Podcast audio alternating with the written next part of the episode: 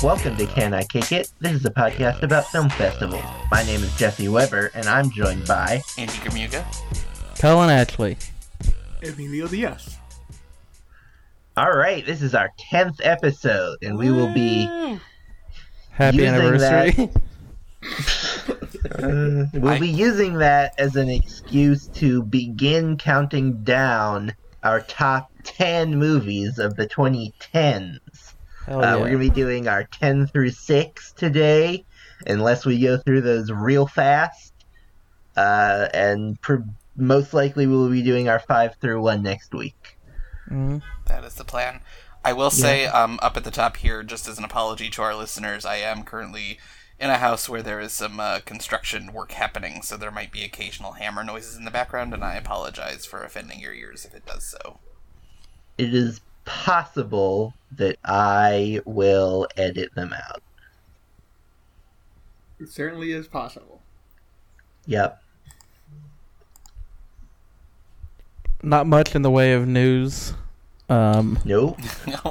Movies continue to not be happening very much right Yeah. now.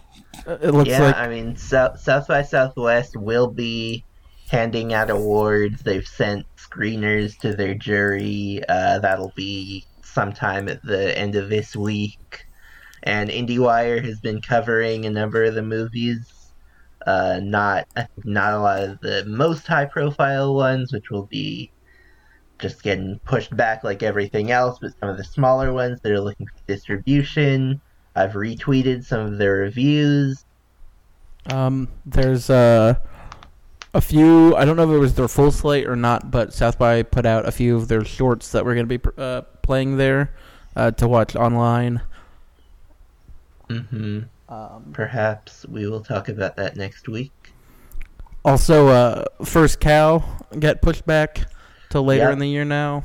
Yeah, I forgot to mention last week that I saw it uh, at a free screening at the Kennedy Center in which they showed it in sub DVD quality. However, uh, Kelly Reichardt is there and she was wonderful, so I'm gonna not be too angry about that screening, and I will see the movie again in its full glorious quality later.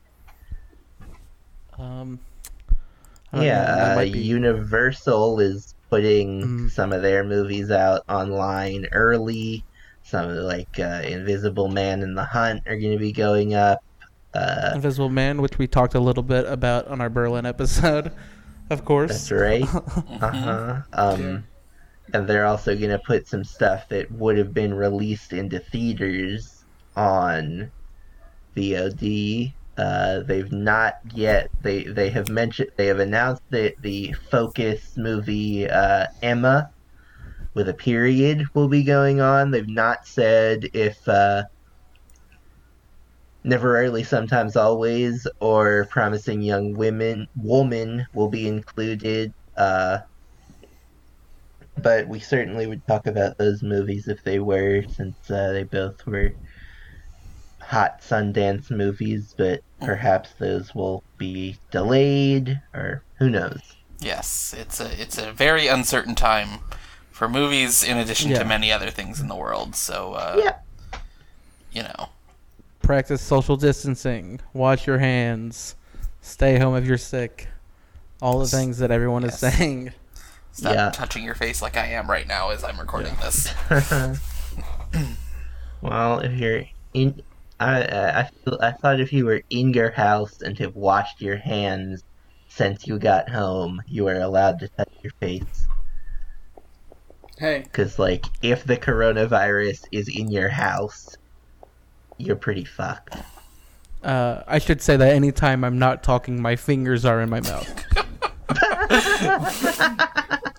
you know, YOLO, right? yes, Colin, number one thumbsucker of Canada. yeah. Maybe we'll get eventually, uh, we'll run out of enough stuff that uh, Colin can do a, a 20 minute review of the Mike Mills film Thumbsucker. Yeah. Oh, there's the dog. Is that another music video?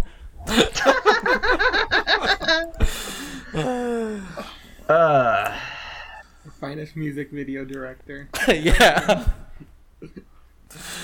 Listen, might- it's a very good music video. I have Mike no Mills, beef with it top of as a music Hype video. Williams.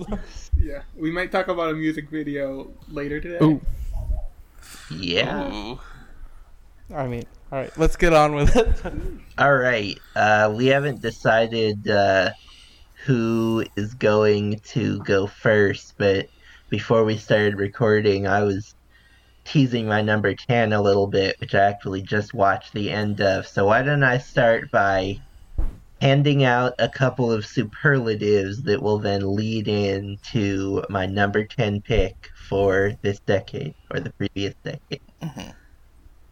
So I'm going to give uh, in fact, both of these are in the movie that I'm about to talk about. I'm going to give best final shot, and in fact, I would say just best shot overall to uh, Melancholia, the Kirsten Dunst starring 2011 film about the end of the world. And then I'm going to give the best cut to credits, which is a distinct award to The House That Jack Built, Mm. which is my number 10 film of the decade. A good one. No no applause.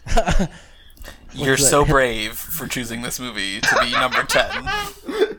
Yeah. Cuts to uh, hit the road jack.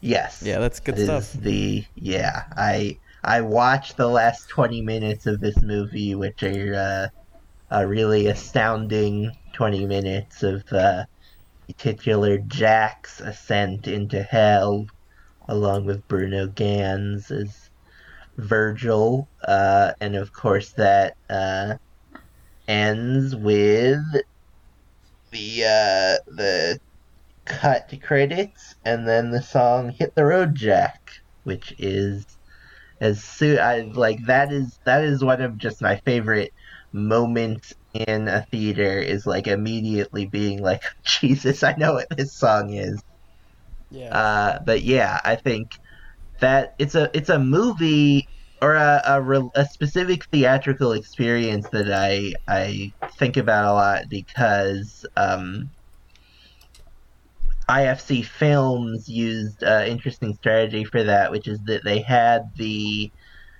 unrated cut and the rated cut, which that's not really the interesting part. It like differs by like 15 seconds uh, of uh, I think uh, Brelica's breast being cut off. Uh, but the the interesting thing is that they kind of weaponize that into a theatrical strategy in which they put it out the unrated cut out into theaters a couple weeks before it was released for one night only and that was the most young people I've seen in a uh, independent theater this decade. So that was really exciting to like see it with a bunch of other people. Even though it is a at time at, at times it's certainly a very rough movie to watch. It also there are a lot of pleasures in it. I think the way it is shot is just absolutely wonderful. Uh, Matt Dillon's performance as the serial killer Jack is r- one of the most watchable performances. That sounds like I'm uh, damning it with faint praise. It's it's a really phenomenal performance. It's uh, extremely dry and can be funny, and his dialogue with Bruno Ganz is really excellent. There's some points there. There's there's uh, another scene that I watched a bit of in which uh, Jack starts uh, going on about how uh, the atrocities of the world are are the greatest iconography, and and Bruno Ganz is just like, shut the fuck up, you fucking antichrist. He, he does actually call him an antichrist, and this is right before the sequence in which a number of scenes or little shots from Lars von Trier's films, including Antichrist, which we will be talking about in a couple of weeks, are played. Uh, but yeah, I this is a movie that's grown on me a lot. That like watching it, I was watching it just a couple hours ago. I was absolutely entranced. Uh, do you want to talk about this a little, Emilio? I know you like this movie a lot too. Yeah, it's a movie that's certainly grown for me a lot. What I find like incredibly compelling and fascinating about it is how it met it like it manages to have this energy of like ain't I a stinker, but also through like Hmm. tears, where it's like you can read the entire movie as like getting all of these beautiful women to like work with him and do stuff with him, and he's just like destroying them and making horrible things about it, and it's like Jack in some ways is Von Trier and how directly he is Mhm. called out, like you mentioned, but also Ganz might be a part of like his subconscious and telling him how worthless he is, and it's just like it's almost the purest manifestation of like self hatred I've ever seen on a movie, which is incredibly compelling and stuck with me. And it's also, as you said, it's incredibly funny. The Siobhan Fallon Hogan section is one of the funniest things I've ever seen in a movie. it is almost David Wayne esque in how much it rejects like it just plays with your expectations and just like a slow Mhm. burn of losing your mind and yeah as you said uh matt dillon gives an incredibly funny performance that is just incredibly compelling to watch the house of jack built is very good yeah. any other thoughts on it Uh, I think that's. Uh, I mean, I'll say perhaps something that is uh, that sort of brings all these movies together is just the the look of them is all super. With maybe a few exceptions, they've all just got a super specific look that I really, really vibe with, and they're not all the same look. Like I'd say my in terms of cinematography, I'd say like my nine and eight have some some similarities. Uh, there's the, the, maybe the the theme is sort of uh, a sort of, and this is a movie that sort of exemplifies that theme. Is that there's sort of a back and forth between me for, with two poles of sort of uh, this really just beautiful images shot really well, just like kind of letting the images speak for themselves, and then like sort of really chaotic camera work, a lot of movement. Uh, that that's what the next two movies I'm going to talk about really feature. Uh, and this I think has a lot of both. You know, it'll sometimes just really stop on one image. I think of the especially in the end there's a couple of uh st- still shots that are absolutely stunning uh but then there's also he's doing a lot of verite work that i really vibe with shaky cam stuff yeah i think i'm happy with what i've said about that It's a good one. colin how about you go next Okay. Um, so I'm gonna go with uh, sort of uh, maybe like emotionally the opposite movie of House That Jack Built, uh, and go with uh, 2018's Minding the Gap. Um, It's a documentary uh, directed by and featuring uh, in it uh, this guy Bing Liu. Um, it's about these three guys who all sort of bonded together in their town of Rockford, Illinois, uh, over skateboarding. And I think it's something like for 10 years, the guy Bing had been filming them, uh, like just skating around, and then started interviewing them. Because he's like, I think the oldest of their group. Of it's him, this guy Zach Mulligan, and the heart and soul of the movie, uh, Keire Johnson. Um, but the movie, it like it's all about um, sort of like growing up with like abusive parents and uh, like a lot of like alcoholism and just feeling like stuck in your place in life and like how to get out of it. Uh, I watched it at the end of 2018, sort of just for like wrap up purposes. It was put out on uh, Hulu uh, bought distribution. I think it was at Sundance. Um, Yeah.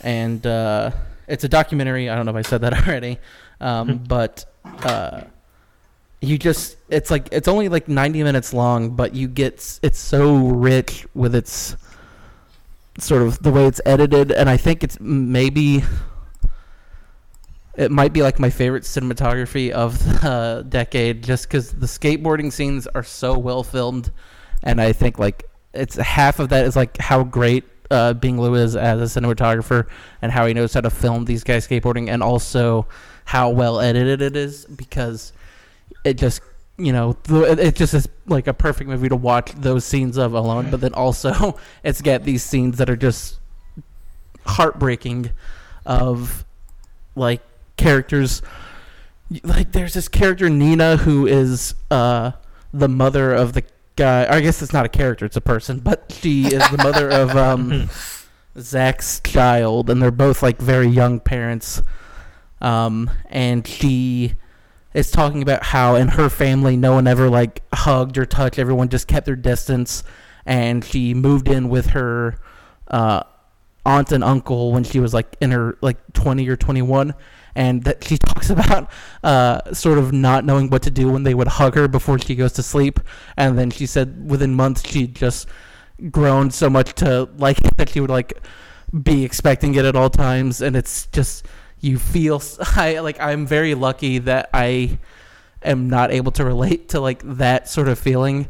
But you just it just is so heartbreaking the way they talk about like not having good relationships with her parents and like uh, Bing his mother uh, remarried and uh, his stepdad would beat him and his uh, half brother and he has this sort of confront not a confrontation but he goes to interview his mother at one point and she just talks about how you can't change the past and she's like if i knew what he was doing i would change it. And then it's a lot about like abusive relationships and how she talks about how sweet he was to her when he wasn't beating her and that's why she didn't want to say anything and then you find out that zach uh, is like hitting the the girl Nina, and it's this scene where he and his friend are playing for Bing audio of her like threatening to kill him, and he's like, "She's crazy. I don't know what to do." And then it just goes right into her a scene of her talking about how right before the guy started filming,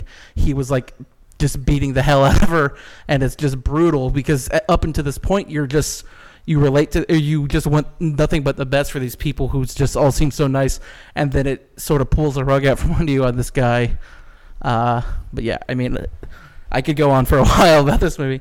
Like um, i didn't really talk about keire who's like the youngest of the group um, and uh, he's sort of aside from uh, Bing Liu, who's Asian, um, he's African American, and a lot of his sort of role in the movie is he talks a lot about being friends with only white people in his like uh, crew just by hang like by way of hanging out at these uh, skate parks, and uh, he talks like there's a like really uncomfortable scene or segment where uh, it's him in the foreground as like three of his friends are in the background laughing at this video that is like using racial slurs a lot and they're just cracking up uh, and like he's just sort of standing there awkwardly and talks about like his relationship to his dad who was abusive and then died and there's like this just utterly devas- devastating scene where he goes to on Father's Day he goes to the cemetery where his dad's buried and he can't find the grave because he hasn't been there since the funeral.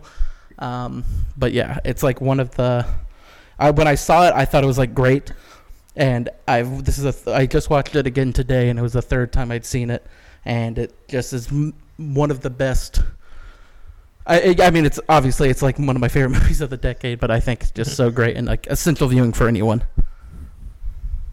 Essential viewing that I have still not caught up with. Anybody else? I mean, I agree with Colin. I think it's. I agree with him basically on all counts, It's a pretty wonderful movie about like cycles of abuse, the way that our parents have effects on us, and that has effects on how we all treat others. The way that certain things can be used as outlets, but can't really fix the way that the world is around you. and the the isolation of small town America is also a reason. Like Mhm. they make a very big point of pa- playing of how like the economic downfall of their like midwestern town has led bled into all of the situations they have. So it is like as much of an it is both an emotional document and a very important political document to study hmm. of just the way that small town America and the way that people who have been left by the margins of society have been led to n- not really deal with their emotions in the right way and f- only find community within themselves, which helps. And uh, the movie sort of opens up with the char- or the guy Zach talking about um, his views on sort of masculinity and like how as like a kid you're told like things are for boys and things are for girls and you like it sort of gets you on his side immediately and then all the stuff that happens in the movie like gets you on his side in the sense that he's like it's like oh these guys are like normal good people who understand like that things shouldn't be such like cut and dry when it comes to gender and stuff like that. But then as the movie goes on, you just find out that he's kind of a scumbag. And then at the very end, he's got this sort of breakdown that's like intercut with the scene of Keire at the uh, cemetery and Bing interviewing his mother as she's like breaking down, apologizing, saying she could wish she could take everything back. And he's just talking about how like he uh, drinks to get away from like himself and he uh, doesn't spend time uh, spend enough time with his kid because he doesn't want his kid to grow up like him. And it's just you just feel so bad for these people and just want nothing but the best for them. And like the uh, the character or the guy Keire um, when he he gets a job at one point as a dishwasher um, and he uh, like later on in the movie he moves up to like a waiter and it's he eventually is able to like save up enough money and move away from his like house where he lives with his mother and his like older brother. And he's moving to Colorado because he gets sponsored by a skateboarding company. And it's one of the most vindicating things like or cathartic things in any movie. It just you feel for this kid so much. And uh, he is like him and Bing get uh, sort of like what they like earn as like these sort of beacons of positivity in the movie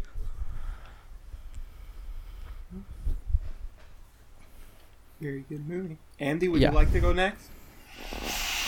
I can go next, sure. Um, yeah, that's yes. Uh, uh, okay, so for my number ten, um, I was sort of waffling between a couple, and then I just decided to go with something that we haven't necessarily talked about on the podcast before. And so I am for my number ten. I'm picking uh, Marielle Heller's "Can You Ever Forgive Me," uh, her 2018 picture um, uh, starring Melissa McCarthy as uh, Lee Israel. It's based on a true story um, about uh, Lee Israel, who was a, a writer who wrote like um, biographies um, of, uh, of, of of people, and she's her sort of like this the stuff that she writes about is has gone out of style, and so she um, begins to turn towards forging um, letters from like n- notable literary figures of like the early 20th century because she feels like she's able to capture their voices well and also is like this this market is like a place where she can actually make some money um, it's got a tremendous supporting cast around her. She's she's incredible in the movie, and also the movie has Richard E. Grant in a terrific performance uh, as Jack, um, sort of the uh, the her her uh, entry to uh, to scamming, um, who uh, uh, helps her out and sort of teaches her sort of the ways of how to do that. Uh, you have um, Dolly Wells as as a as a woman who owns like a runs a shop who um, uh, deals in uh, you know uh, in these letters and things, and so and also um, Lee starts to sort of form a romantic relationship with her a little bit. Um, Jane Curtin as uh, Lee's publisher is really a lot of fun in the movie. Um, and it's just uh, Anna Deavere Smith as her like ex is also has a one scene role that I think is really really good. Um, and it's just sort of this this cat this the it, the movie captures I think sort of a character who values her independence to such an extent that it has rendered her incredibly lonely.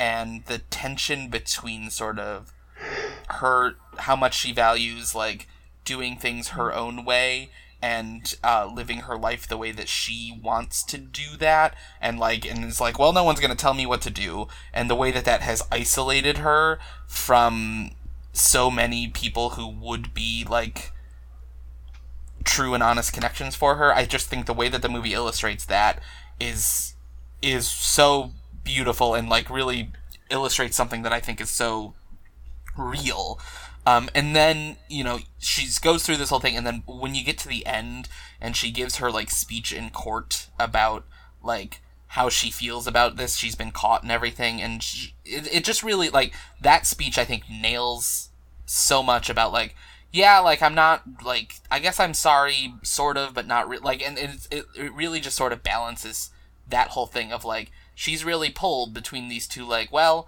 I, I have this vision of myself and who I am and like and damn it if the rest of the world isn't can't accept that like I'll just go my own way.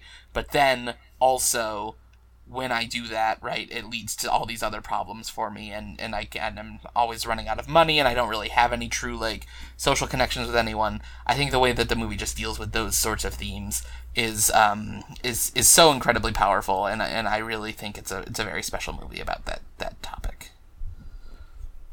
I mean, yeah, it is. I feel like I have to come in on everybody's support now, but it's uh, it's an incredibly good movie about loneliness. Melissa McCarthy's performance is excellent. As somebody who is prickly, yet not like cartoonishly so, she clearly does want to be liked and accepted by some people, but she is just, as you said before, she values her independence, and that is a very interesting dynamic to see. Uh, interesting movie about a person's relationship to their own work and what that means to them and what as just like their personality and the value you give yourself. Yeah, it's very good. Marielle Heller, a talent. Absolutely. Yeah. Yeah, this is probably my least favorite of her movies, but still quite excellent. Should I go next? Let's hear your number 10, You have to. Okay, so in terms of talking about movies that we all respond to emotionally, my number 10 pick is going to be Let the Sun Shine In by Claire Denis. Let the Sunshine In stars Julia Binoche. It's this movie about this Parisian woman who. Or French, I guess I don't clearly remember if it's Paris or just another region of France, but I'm going to say she's from Paris. She goes, it's just her navigating a series of relationships as she finds herself either destroying some, some she finds herself che- there's some cheating involved in some of them. She just ends up feeling depressed and leaves others that of them, and it's just like Claire Denis is our best cinematic cinematic depictor of desire. She makes a lot of these very good movies about just how it destroys the human soul and body in movies like High Life, which I don't know if anybody here would have, or Trouble Every Day, you can see that as like she depicts them as the like literal destruction of the human body, as like people can't bear to not have the things that they want from other people, that they either collapse and destroy themselves or destroy the things that they want. And Let the Sunshine In exist in a much more real way and a dramatic way of just this woman who just keeps trying to find the relationship and the people in her life who will validate her or give her purpose or will make her feel okay about who she is and no matter if the relationship is loving if it's a little tense if it's by uh, a, she dates a dude that's an asshole towards the end she finds a, a guy who's pretty nice but none of them do it for her because just like her continual attempts at trying to find external ways that justifying the way that she is just never really get there for her and that's the thing that i experience daily and that's the thing that i have never seen depicted in that way and i found so incredibly emotionally compelling julia binoche gives maybe what is my per- best performance in any movie of the decade she is pretty wonderful as a person who you just can't help but root for even though she keeps like sabotaging herself in these ways and the way that she ruins these relationships. It has a couple of wonderful scenes. One in which she dances with another man, with another random man in a bar to Etta James that Etta James at that last, which is one of the most beautiful pieces of music I think I ever recorded, and just the like the pain, the struggle, the desire to be accepted this, the ironic use of that song is like uh, f- thinking you finally found a person, but actually there's no person you'll ever find that will f- fill that hole for you. And Jesse talked about how of Jacksonville had the best cut to credit. Let the Sunshine Mm. in had the has the basically the best appearance of credits towards the end, Mhm. where she is just talking to Gerard Uh, Depardieu. To Gerard Depardieu, who plays this sort of like spiritual guy slash psychiatrist of some sort, and it's like the last person she seems to be going to to. Isn't he like a psychic? Yeah, it it's some so sort of spiritual thing. Yeah. It's not exactly psychiatry. And as he's finally giving her advice, and she seems to finally be taking advice, it isn't just like go and find some other dude who can help you. Just like the credits start playing, and just leave you with this feeling of like maybe she'll figure it out, maybe she won't. This is just the way you have to live your life. You have to take things one at a time, and it's pretty astonishing, and I adore it. Mhm. Any Yeah. thoughts on Let the Sun Shine In? Love Claire Denis. Love that movie. It's like uh, one of her most low key movies. Uh, like especially compared to things like, uh, you know, like Bastards or Trouble Every Day or High Life. But yeah, uh, really, really like that one.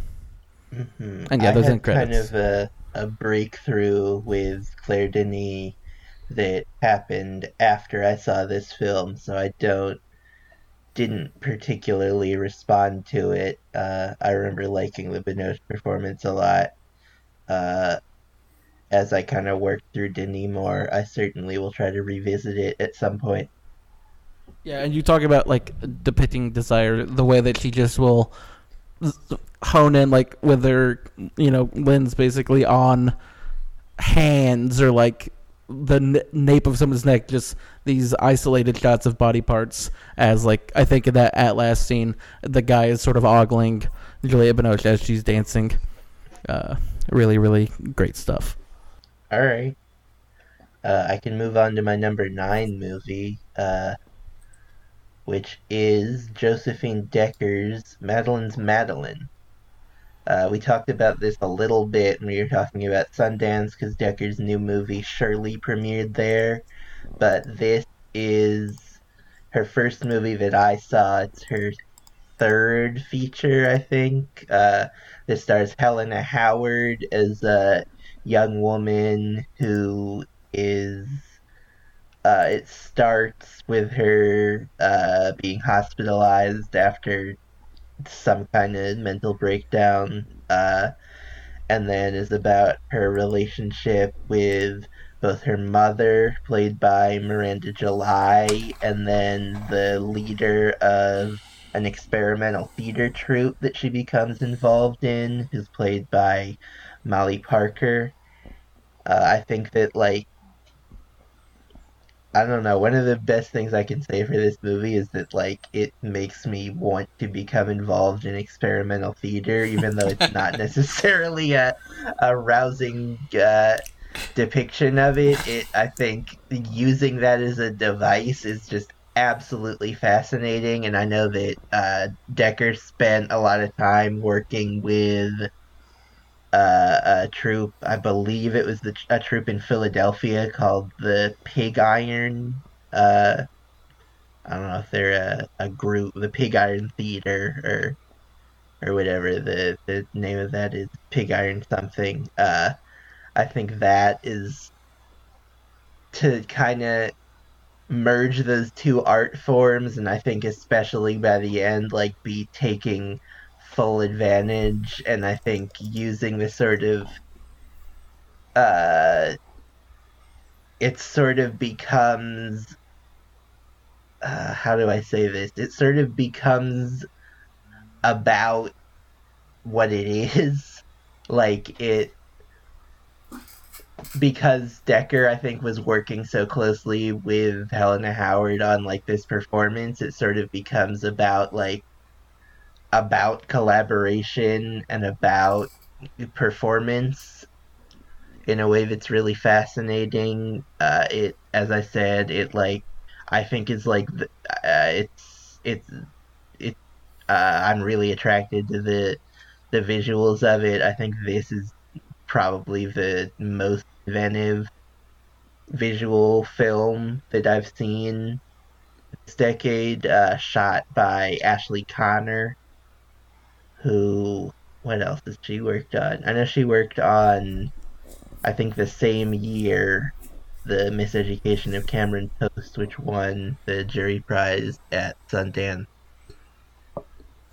Uh, but yeah, I love this movie. And I think the performance, all three of those central performances are absolutely phenomenal. I think uh, you just said that Juliette Binoche should do very much in the conversation for your performance of the decade. I think I think that's true about Dylan in my last pick, and it's also true about Helena Howard in this movie. Uh, she, I'm really looking forward to seeing what else she does. But yeah, I I, I love this movie a lot. Yeah, Yeah, I think Yeah, you go ahead, Cole. I was just gonna say I'm a little bit uh, colder on it than uh, most, and you specifically. But yeah, that Helena Howard performance is pretty undeniable. Um, something to behold, really. Yeah, and I like how it eventually, like you said, it becomes about what it's depicting. It becomes about its performance, and it's like how at the end it becomes about like self, how like performing is kind of a selfish act, but also it's the it's a like truly personal way of self expression, and it can be pure when it's done right. But other factors out of your control can like warp it into different things. I really like Miranda July in it. I like Molly Parker in it. I think those supporting performances are also excellent. It's a great movie. Yes, and it's also a movie that does a very good job of uh, depicting uh, people playing theater games in large groups. Uh As, huh. as someone who has done that for work, Sure. good job, movie. I'll say um, looks like I, I was just gonna say it looks like Helena Howard is has some stuff that may be coming out this year. Uh, she's in a movie called Shoplifters of the World that's in post. It's got some high profile people in the cast. Ellar Coltrane of Boyhood is actually also in it, making a. He seemed like he kind of moved away from acting for a little bit, but then uh, Joe Manganiello and Thomas Lennon are also in it. And then she's on, it looks like a TV show that I'm not sure what the network is, but a TV show called The Wilds. Uh, it's the the little plot description here is a group of teenage girls unwittingly become the subjects of an elaborate social experiment after being sent to a remote island. That oh, looks like it's an Amazon thing, so that could be interesting. yeah, I was gonna say um, not really uh anything specific about the movies, but both of yours distinctly in my mind. I just remember those movies having uh, very great trailers. The House That Jack Built trailer is great with uh uses the David Bowie song "Fame," and then the uh, Madeline's Madeline trailer uses that uh, sort of like "Hey Na Na" song they do in the movie uh, really really well. Right. Colin, how about you? Okay. Number nine. So speaking of songs, uh, Emilio uh, maybe alluded to this a little bit earlier, but I am picking fi- feature-length music video directed by Jacob Krupnick, "Girl Walk All Day." hmm Um, it is a uh, feature-length music video set to the Girl Talk album "All Day," which is like a mashup record um, that was put out for free back in like 2010, maybe 2009. Um, and then uh, Jacob Krupnick found uh, funded this through Kickstarter, and it's um, Ann Marsden, uh, John Doyle, and uh, Daisuke Omaya, o- Omiya maybe, uh, as the three main characters or only real, uh, or sorry, non-real people in the movie, uh, because it, the way it's filmed is just the audio from the album over the characters dancing their way through New York. Uh, I think it, start, it starts at a ballet class where the lead character, Anne Marsen playing the character named the girl, is taking uh, this ballet class, and it's in black and white. and she sort of is getting uh, shaken up as like this classical music's playing. Then they start the Girl Talk album. Everything goes to color, uh, and she dances her way out. Uh, goes through like uh, Staten Island, dances on the ferry, and down through like all these places uh, around New York. Uh, then John Doyle plays the character named the Creep, who is this guy who's like uh, working in like a workshop, like welding something maybe, and he sort of gets thrown back uh, and takes off all his um, sort of like craftsman clothes, like smocks and stuff, and he's got this sweatsuit on with a skeleton sort of uh, printed on it, and he just sort of creepily dances around, uh, going after the girl, and then. Um, uh, Daisuke Omaya plays like the character the gentleman, and he is uh, stretching at the beginning of the movie in this ballet class, and he sort of uh, is lightly following her around, and they link up a few times before the end and have like these pleasant dance exchanges. But it's the like best movie ever, maybe. Um, it's literally just dancing and this great uh, score of the Girl Talk album, uh, and I. It's only 77 minutes, so I watched it before today uh, as well. And the whole time you're just like smiling ear to ear, and like you'd be hard pressed not to dance to it. I think just because it's that sort of uh, what's like entrancing, and uh, there's just these great segments um, of like there's a scene where she goes to uh, all these department stores uh, in New York, and she buys all these clothes and like turns from this sort of like happy person to this like uptight sort of uh like rich like rich girl vibe basically and she's walking around like uh, with all these like Tiffany bags on her arm, and she's walking past because it was made in 2012. She's walking past like Occupy Wall Street, uh, Occupy Wall Street, um, what are that like protesters, and, like with all these bags, and it's like all real people. Uh, and then there's like scenes where uh, they'll be on a subway station or a subway uh, train car, and um, it's like uh, everyone in the car, like the camera will sort of turn around and everyone's dancing. And then there's like another segment where uh, the character, the girl, gets arrested at a Yankees game for dancing on like the walls, and um, they like take her out of the studio, uh, out of the um, stadium. So she's sort of dejected and not dancing anymore. And then um, it's just going around the city as like these random people start dancing, and it's like you never know who's gonna start dancing in this scene and it's uh, like also electrifying, and it ends with this. Uh, everyone's dancing to this part of the song, like um, because you can watch it online, split into twelve chapters, like one for each track of the album, or all as one feature. But the last track is this. Uh, the central mashup to it is "Imagine" by John Lennon and "One Day" by the rapper UGK and it's this huge crowd of people uh, all dancing at night with these fireworks, and it's legitimately one of the most beautiful things I've ever seen in a movie. Uh, I couldn't recommend this movie enough. I know Jesse and Emilio, you both like it as well. Yes, I I really love this movie. I, I assume we all found out about it because of its appearance on David Ehrlich's top ten from 2012. What? Yeah, 2012 uh, on Fighting in the War Room. Yes. Yep. And his videos. Yeah. Oh right. Yep, it's a great movie. It's uh. Yep. Wonderful to see real people having fun in a movie. Yes. Yeah. A great point. Everyone is having so much fun, and it is like restores your faith in humanity for a little bit.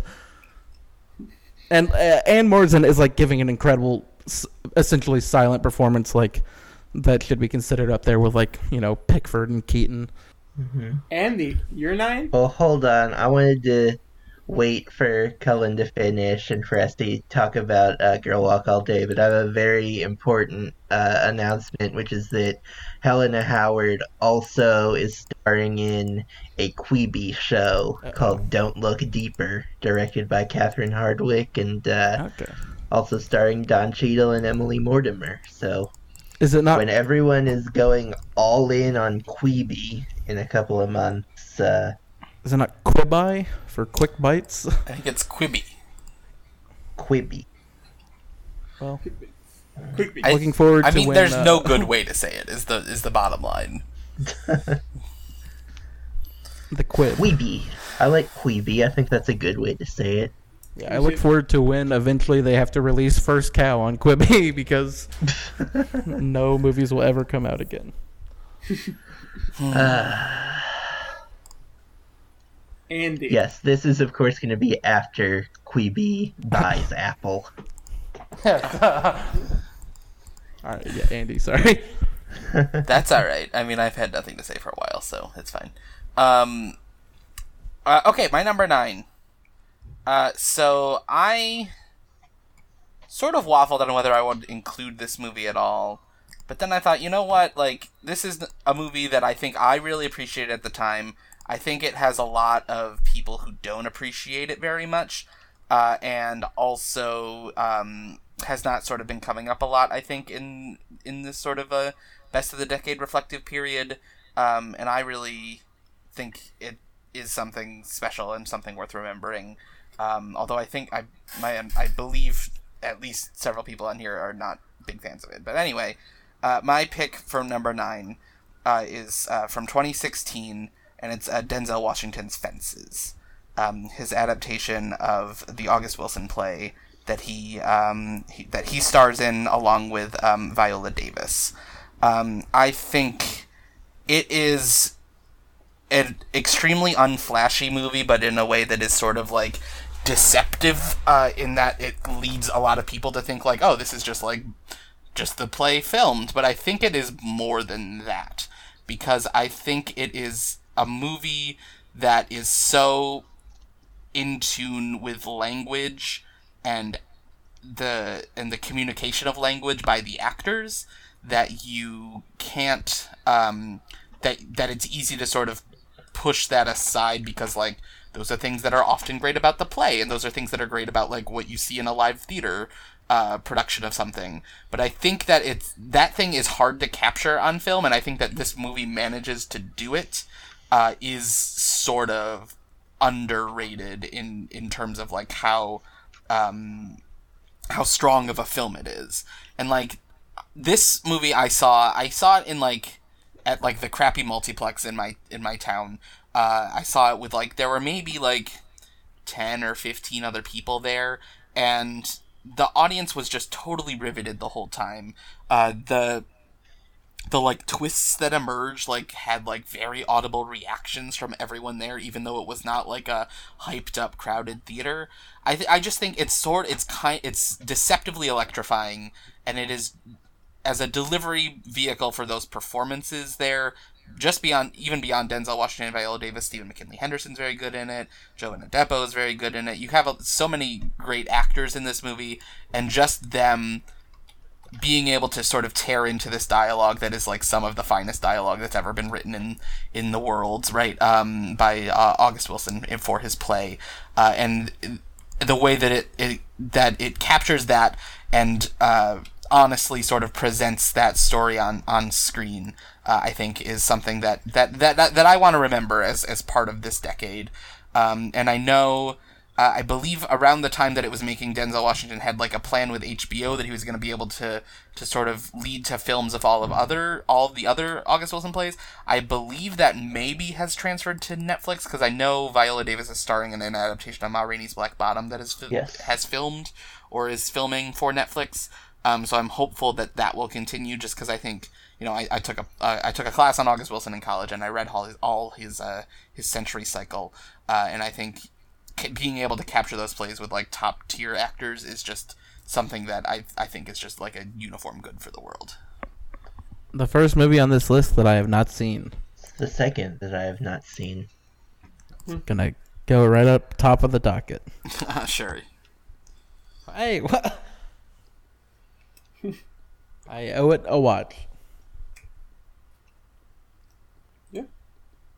Emilio, what do you have for number nine? What do I have for number nine? For number nine, I'm gonna go with Sion Sono's "Why Don't You Play in Hell," which is a movie from 2013 in Japan. It might be a 2014 movie in America. I'm not very sure.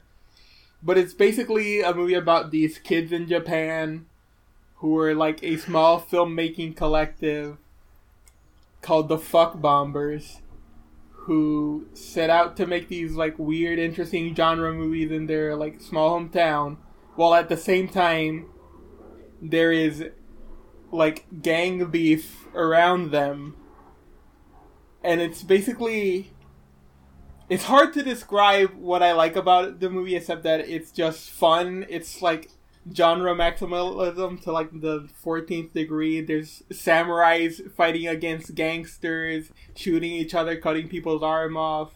Some people die and then appear fine. What's real and what's not real stops to become clear. Like the ending set piece of of the movie is like basically this these young filmmaking collectives shooting the like climactic gang battle between these samurai and these gangsters that they've agreed to, they they made them all agree to be a part of so they can make it into a, like a cool movie and it's just so funny and crazy to watch these people's arms get ripped off to watch them fly all, all, all across the the scene to watch these kids by very matter of factly try to make a movie while people genuinely try to murder each other, but also maybe not.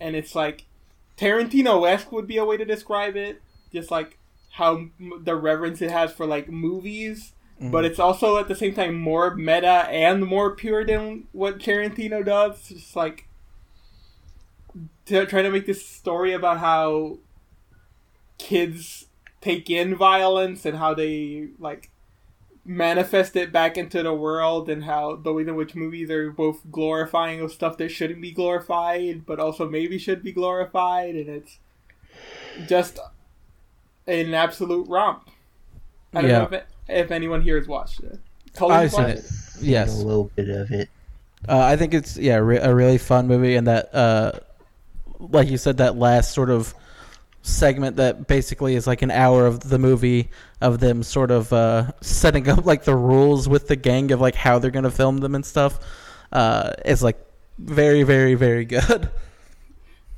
Yeah, it's just hilarious. It's just yes. It's one does one of my favorite things. Well, does two of my favorite things in movies, which is like question what is the reality of what's happening, and second, like take a very ridiculous thing very seriously, which is yeah and it just makes for an enjoyable good time. I have talked about Sion Sono previously in our preview episode when I talked about his upcoming movie Prisoners of Ghostland. But uh, I yeah. think he's just a very cool, fun guy. Anyway, number eight, Jesse. All right. Number eight goes to the film that won a special inaugural Ollie last week. Wow. That is Alex Ross Perry's Her Smell.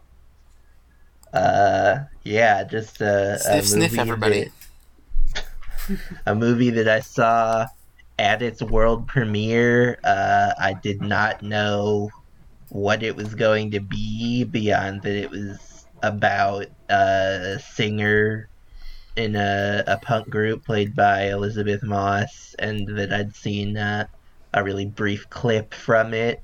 Uh, yeah. And I was just continuously blown away by like what it is. It's uh, Alex Ross Perry has said that it kind of borrows its structure from the Danny Boyle Steve Jobs movie, in which it is set over, in the case of Steve Jobs, three episodes in someone's life. In the case of Her Smell, five, lending it kind of a vaguely Shakespearean five act structure. I think some of the dialogue reflects that too. I was watching a scene in which, uh, from the second segment of the movie, in which Moss and is uh, introduced to uh, Moss, who's playing Becky something.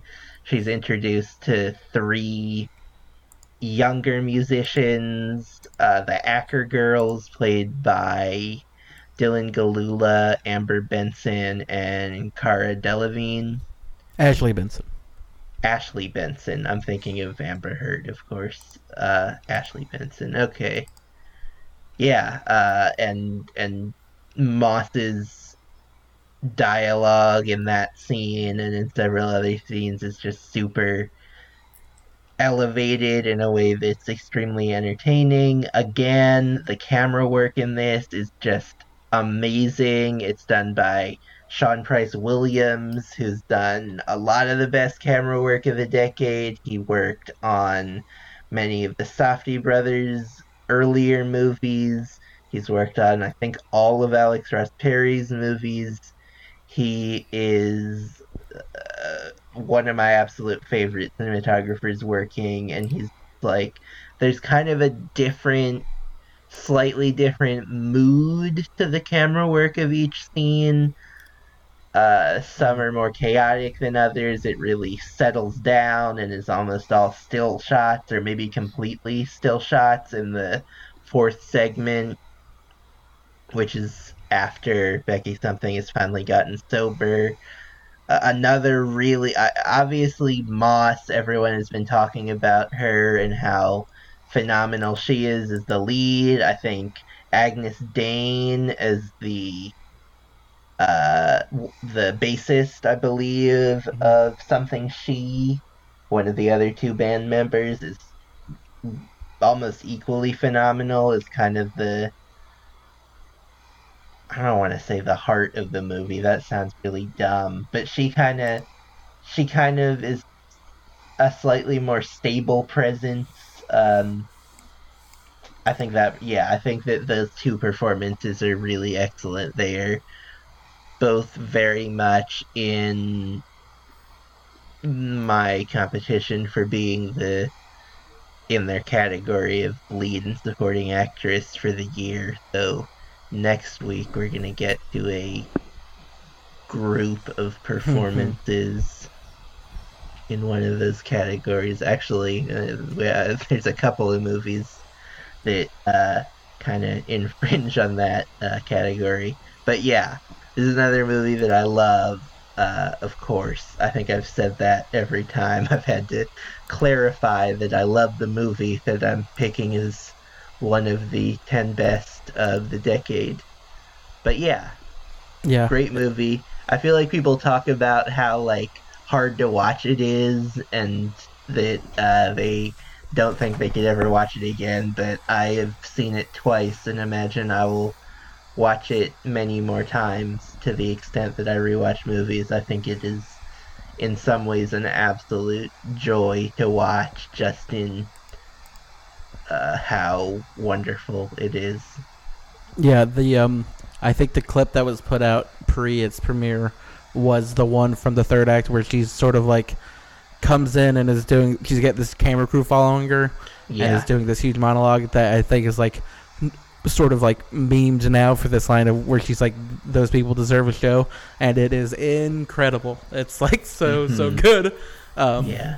yeah, I don't know if anyone else will have a uh, Alex Ross Perry movie on their list. Uh, there's a I might hold off because there's a chance I might slide one in there. But uh, I like a lot. Of, I like a lot of his movies. Um, Yeah, I mean, I, I I really like him. He's one of the most exciting directors to have emerged this decade. I'd also put Decker in that category. I love Listen Up, Philip too. Mhm.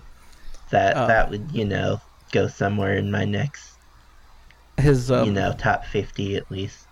uh, Sean Price Williams is his like uh, frequent collaborator in cinematography. He also uh, Keegan DeWitt does all of his Yes, scores, and uh, yes, and the score of this movie is phenomenal. yes, a real just like um, a living score that is just like Mhm. nonstop. Yeah. And that scene where she sings "Heaven," it's incredible. Mm-hmm. Good scene. Yeah. Good performance. Like that movie. And we all saw it together. Yes, although not sitting in next to wildly each other. different Yes. seats. Yeah. Colin actually got to sit on the floor, unlike Yep. the rest of us. In what is the most uncomfortable theater in the world. Yeah. At least you get to look at plastic leaves while you watch movies. Yeah. God. the No shade to Garden. anyone. no, yeah. Shouts to the Winter Garden.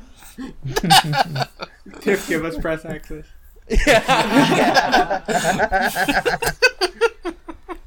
Could you imagine? Uh, sorry. Anyone else I mean, with I can personal thoughts? imagine.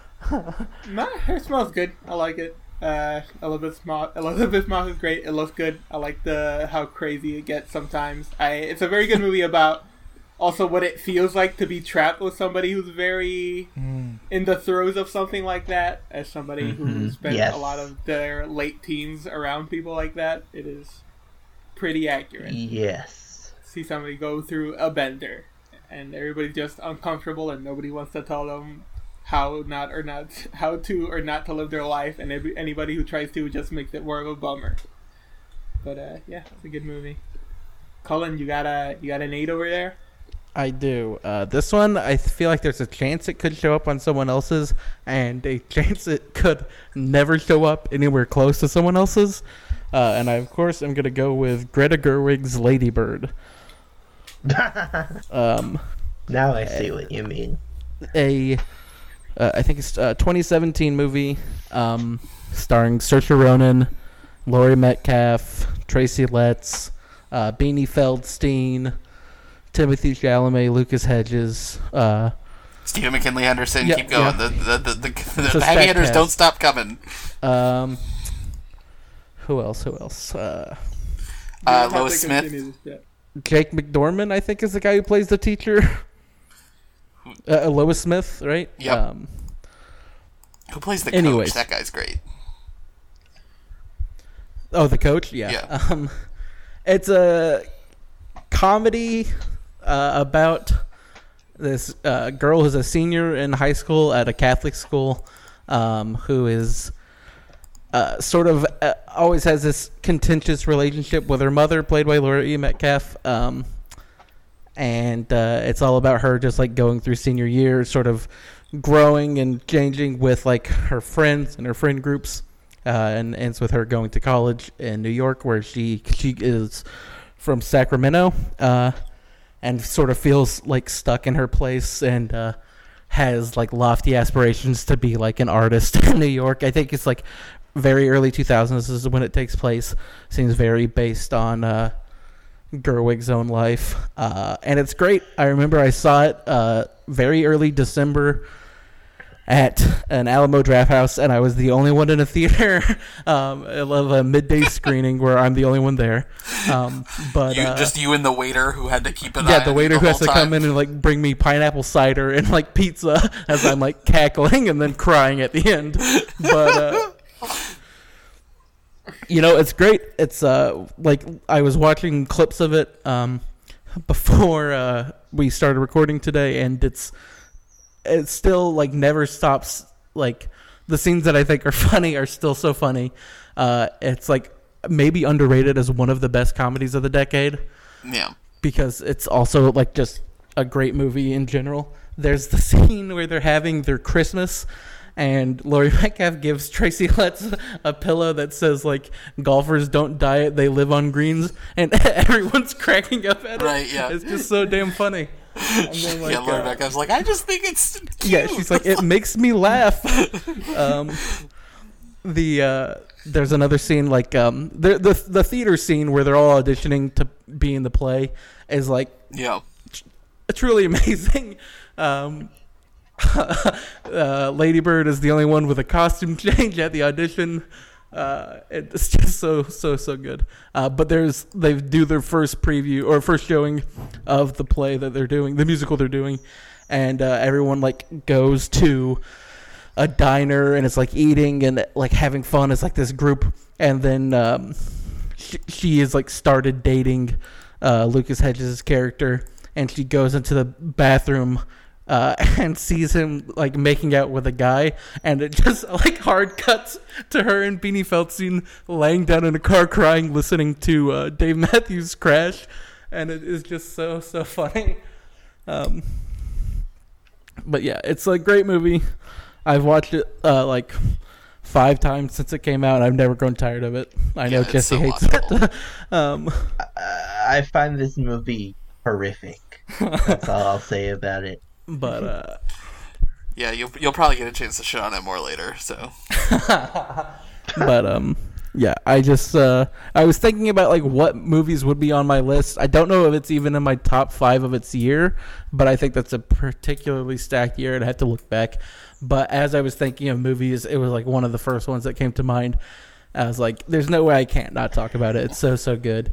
Um, the scene where she, uh, like Laurie Metcalf, uh, her performance is so good. She plays this real prickly character, and then has these turns where she uh, is like driving around the airport, and then like after she drops her, uh, drops Lady Bird off, and like dr- scrambling to try and get back to say goodbye to her because they kind of left on not great terms, and uh, yeah, it's just so so good. Also, Greta Gerwig made Little Women, which is also perfect. A lot better. They're two great movies, and I love that they both exist in the world. Uh, my number eight um, is, uh, of course, uh, a, a another. Uh, so, Lady Bird's a fairly me- well memed movie.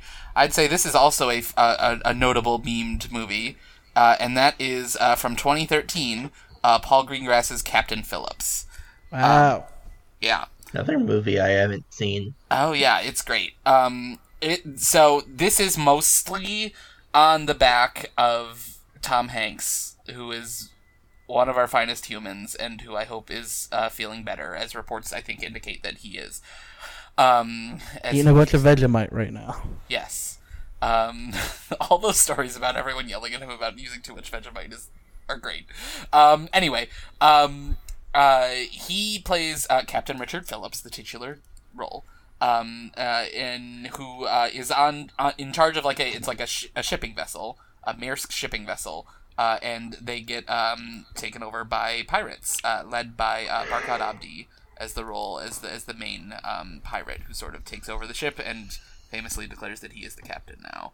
Um, it's an incredibly tense movie. It's like it is a real movie that like I was not super expecting to like blow me away. I was like, oh, this looks like cool. Like Greengrass, like I had never con- super connected with the Greengrass uh, Bourne movie or anything. I was like, oh, the shaky cam was like out of control.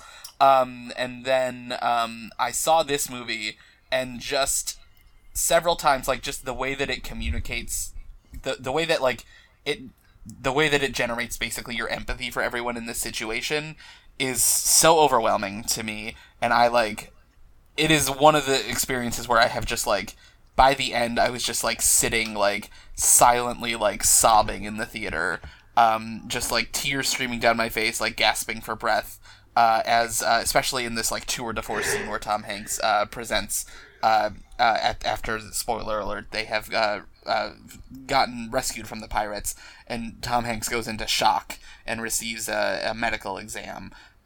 It's just the best thing Tom Hanks has ever done in a career full of highlights, and it's uh, a- an incredible movie that um, I just have never forgotten any any um, the emotional impact of, of, of that scene and that and the whole and the and the whole experience of just watching that movie. Yeah, it's hard to overrate uh, that Hank's performance. Put Barkhad Abdi on the map also. The God. Shout out to Barkhad Abdi. Uh, no, uh, I have not watched this movie either. Wow. I'll echo Andy's sentiment. It's definitely worth your time. It's a uh, one of those like I, I'm gonna say nothing that is maybe like a very cold take, but Paul Greengrass I think handles uh, those sort of fresh history like documents better than like a Peter Berg would. yes, absolutely. Yeah. I mean, sounds good. Should we're gonna check it out. Emilio, you're eight. My eight. For my eight, I am going to go with maybe the funnest, most pleasurable movie ever made, which is Magic Mike XXL. Uh, it's just a delight in every sense of the word. It's just a movie about guys being dudes, just po- positive male friendship, the way in which being an entertainer can be a fulfilling thing, the way in which beauty is sometimes pigeonholed, but also there's a fun in that, the way that it's also weirdly a movie about just like the difficulties of building up small businesses and the way that the way that America tries to keep people from being more than one thing. But I just adore it. Like Channing Tatum is maybe one of my favorite, maybe like one of the mo- the most charismatic leading man alive, and I'm confused as to why he hasn't made more movies recently. Hard agree. And just in that movie, how everybody dances and has a good time. The entire cast of that movie is just having a blast. Tatum, Manganiello, and that frequently referred to scene in the gas station dancing to "I mm-hmm. Want It That Way" is maybe the be- my favorite scene of the decade of just like bringing another person joy through like this goofiness and self. I don't know. Kevin Nash is very good. Matt Bomer is very hmm. good. Donald Glover has a couple of scenes and is great. Amber Heard Michael is Strahan. Michael Strahan is good in it. Elizabeth Bank is great. Andie MacDowell is very funny in her one scene. Jada Pinkett Smith Yeah. is maybe the most charismatic person alive for a couple of scenes there. It's just wonderful in every sense. It's definitely the movie I have maybe watched the most this decade of just whenever I'm feeling weird or down or there's like some weird situation, I just watch Magic Mike XXL because I know it's an instant pick me up. Mm. Yeah, a great one. We're still rolling with movies I haven't seen. Yeah, I haven't seen Oh. this one either, sadly. Have you guys seen either of the Magic Mikes? Nope. Yeah, I, I, it's a big blind spot. I gotta get into them. Both worth your time, I would say. both incredibly worth your time. I'm maybe not Loki, not that big a fan of Magic Mike the first one, which I know is kind of a hot take considering how much I love XXL. But it's just Magic Mike has a more conventional arc and is more of a drama, mm. but and it just leaves sets the path for Magic Mike to just be Yes. sort of dramaless, but just leaves. It's a good hangout movie. I just enjoy those people bouncing off of each other and just like the type of people that it bounces off of each other of like being in a car with like Channing Tatum, Donald Glover, Gabriel Iglesias, Matt Bomer, and it's just a fun group of vibes. You know, Yeah. The vibe we go for on this podcast, certainly. Hell yes. guys being dudes, just cracking a couple of brewskis with the bros. That's what Can I Kick It is about. Our theme song this week will, of course, be Ginuwine's Pony. Fine with me. Jesse Seven. Uh, yeah. Uh, this is the movie that I've seen the most this decade, which is Paul Thomas Anderson's Inherent Vice. This is the only Paul Thomas Anderson movie on my list, though when we talk about runner ups, I will name his other two movies. I'm sure he'll week. get brought up. uh, yeah, this movie is a fucking blast. Yes. Uh, I love Thomas Pynchon. I love Paul Thomas Anderson. I love Joaquin Phoenix, mostly, uh, except for in movies I haven't seen him in.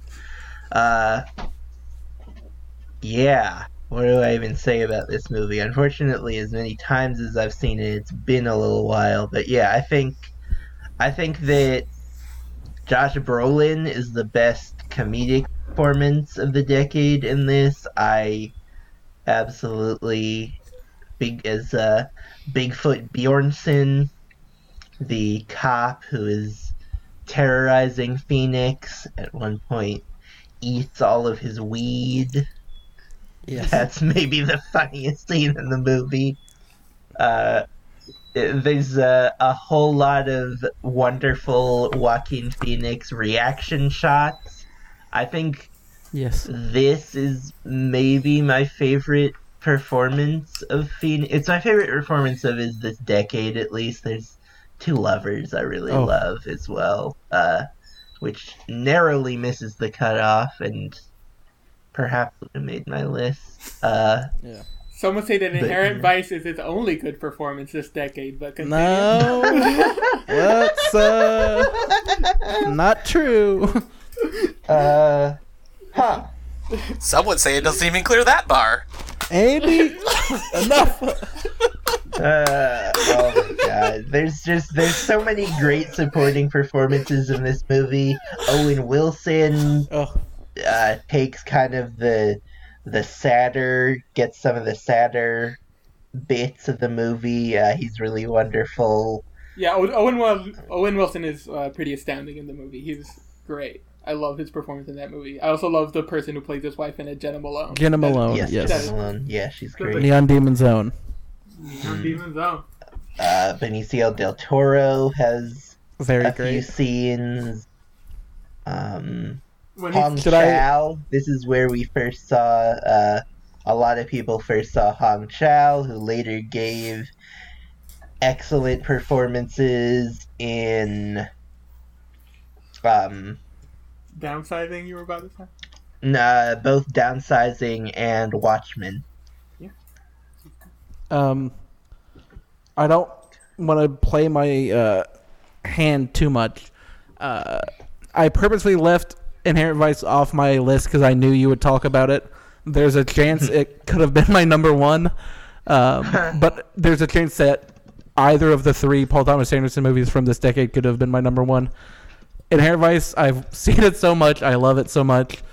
Uh, when I first saw it, I remember like like leading up to it, I was doing this psychotic thing where like for the week leading up to it, like I had already read the book, like and I was uh, watching all of the trailers, like promotional clips for it every single day, like the week up until it came out, just because I wanted it in my blood in my body yes, so much. I was also. This is probably the movie. One of the two movies this decade, I'll say, that I have anticipated the most. Uh, I will talk about the other one next week. but it um Oh, so it's all just confirmation bias is why you like it then.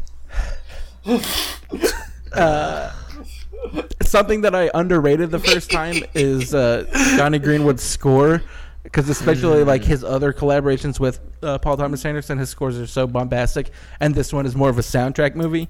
But Yeah. the song of his on the score called "Amethyst" that plays in the one of the last scenes where uh, Joaquin Phoenix drops Owen Wilson off back at his house after getting him from this mental institution is one of the most beautiful pieces of music in any movie. Every time that scene plays, it makes me cry. It's so, uh, it's like a such a like rewarding scene where he tells Owen Wilson, he's like, uh, you because he's like, I he's like, thank you, you saved my life, and he's like, no, you saved your own life. Now you get to live it. It's just perfect, perfect movie. Yeah, that's a great scene. Katherine Waterston, amazing in it. Yeah, how did I not mention her? Ah, what a performance. Uh, Reese Witherspoon also great. Yes.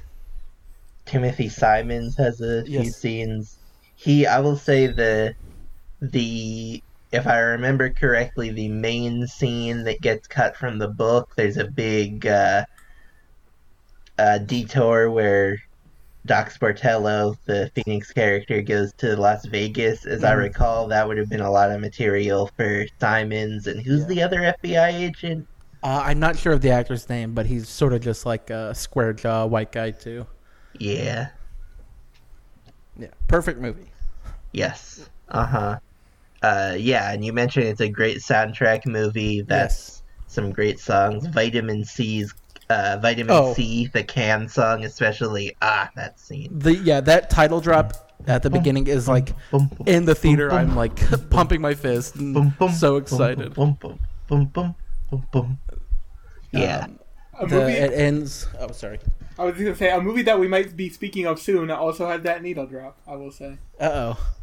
Um, it ends with uh, "Any Day Now" by Chuck Jackson. As you know, Sportello's like looking into the light. It's such a great movie. Uh, yeah, Mhm. very happy we get to talk about it. I knew you would have it on your list. yeah, Um, I'm looking at the list at the uh, cast list. Uh, Jeannie Berlin, Oh, who I will talk about later, of course, plays Aunt Reet. so good.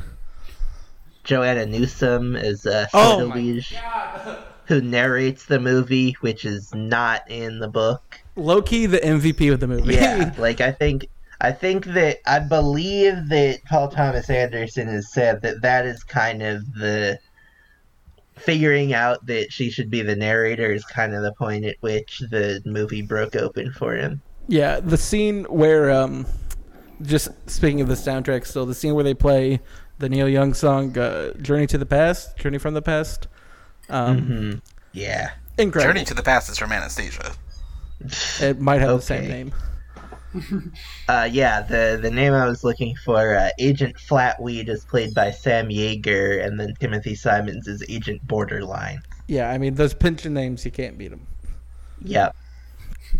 Puck Sancho, Beaverton. Smilax. Yeah. Uh, who's the guy who plays the friend Denis? Um, Uh, He's a real Jordan fun Christian presence. Hearn. yeah. Yeah. Martin Short, great in it. Yes. Uh, Michael Kenneth Williams, Maya Rudolph, yeah, Maya Rudolph's Eric great. I mean, it's Roberts. a, s- a- a truly a stack cast where everyone is Yes. great because the movie is perfect. Yep. yep. Now, should we move on to Colin Seven?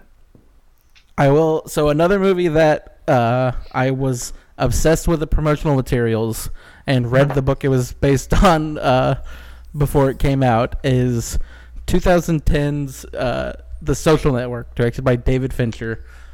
One of the best movie going experiences of my life just because that movie uh, it was another one i saw like basically alone except for like my family who was there i saw it when i was a freshman in high school um, it is just like it's like everything you want out of a movie i feel like. Uh, it's aaron sorkin like doing maybe his best work as a writer. Uh, jesse eisenberg giving this like performance that like changed not uh, it, like it, it influenced movies going on so much just in like what a performance he's giving. Andrew garfield like it's putting all these people sort of on the map. I know andrew garfield was in never let me go around the same time um, but uh, yeah he's just so great in it justin timberlake and like one of his first uh, acting roles, I think, like after like Southland Tales and Black Snake Moan. I don't know what else he had really been in, but he's incredible in this. Um, you got like one of an early appearance from. Uh, why can't I think of her name from Carol? Um, Rooney Mara. Rooney Mara, yes, she's also great in it. It's just like this. I mean, it's. Uh, I I feel like I don't need to explain what the movie is. Everyone knows it's the Facebook movie, but it is so so good. I've seen it so many times. Uh, the trailer where they play the like choral cover of "Creep" is amazing. David Fincher, like all three of his movies, I don't know if they'll show up on anyone else's list, um, but his other two movies from this decade are also incredible. Um, this is sort of like a dumping all of that praise into one pick on my list because this is like the one that started the decade and I think the one I've revisited the most. But yeah, I feel like uh, it's a movie that I didn't watch before, like for rewatching purposes. Uh, but I legitimately might watch it after we're done recording just because I want to see it again so badly. Um, It's a yeah, pretty perfect movie, I think. Anyone else thoughts on Social Network? Yeah, I like the social network a lot. It's almost like too perfect. Like there's But that's like why it's so so so perfect that there's nothing to grab onto for me. But yeah, I like it a lot. I sort of I like get what you're saying. Um, I I have co- sort of come around to like fully love it. I, when I first saw it, I was like, yeah, I think there's like I don't like have any criticisms for it, but like I just don't think it'll stick with me. Uh, was my like my first viewing experience when I saw it. Um, I guess I would have been like a sophomore in college at the time. Uh, and uh, yeah, but yeah, I, I mean, it's one that does certainly rewards a revisit. I think you know, just just yeah, the the, Mhm. the performances and the and the dialogue and everything, Mm. it really just is so solidly Oh. constructed. There's just like no, there's there's there's like no there's no there's no flaws to it. It's like all And talking about like uh, the score work that Greenwood did, Trent Reznor and Atticus Ross score Yeah. is incredible and has fully changed the game. That like "Hand Covers Bruise" is like the biggest song from it. Um, you can't, yeah, you can't beat that score. All their scores with Fincher are also very good. They also have gone on to do uh, work with Hong Chau in a, in a way by doing the score for Watchmen. Um, Yes. Yeah, Yeah, that- I mean, if we're going to talk about Fincher, then I guess kind of extending my metaphor, the one that I love this decade is Gone Girl, which does Yeah. have all sorts of crags to grab onto. Yeah. And I really love that movie. I watched the first half of it while on a plane while getting hammered, and that was a whole lot of fun. Yeah, I mean Uh, that and Girl with the Dragon Tattoo, I think, are both like pretty. Like uh, Girl with the Dragon Tattoo may be his shakiest movie from the decade, but I really do think it's incredible. Yeah. Daniel Craig, I think, is like low key amazing in that movie, and then people maybe don't give him enough credit for his work there. Um, and yeah, Gone Girl is like, I, I I feel like Gone Girl has like not grown since it's come out, but it definitely has like its vocal fans on the internet, which is like Yes, good because it is a very deserving movie. Yep. hmm Rosamund Pike, incredible. Yeah. But yeah, Social Network, baby. There's a scene where Justin Timberlake just goes, uh, bong hit, and it's my favorite line reading of any movie ever. Is that why you say that all the time? yeah, that's why like my I have ringtone is him favorite saying. line reading in my head, but I can't remember what it is I mean- anymore. Another one uh, is uh, Tracy Letts saying Doritos and Lady Bird.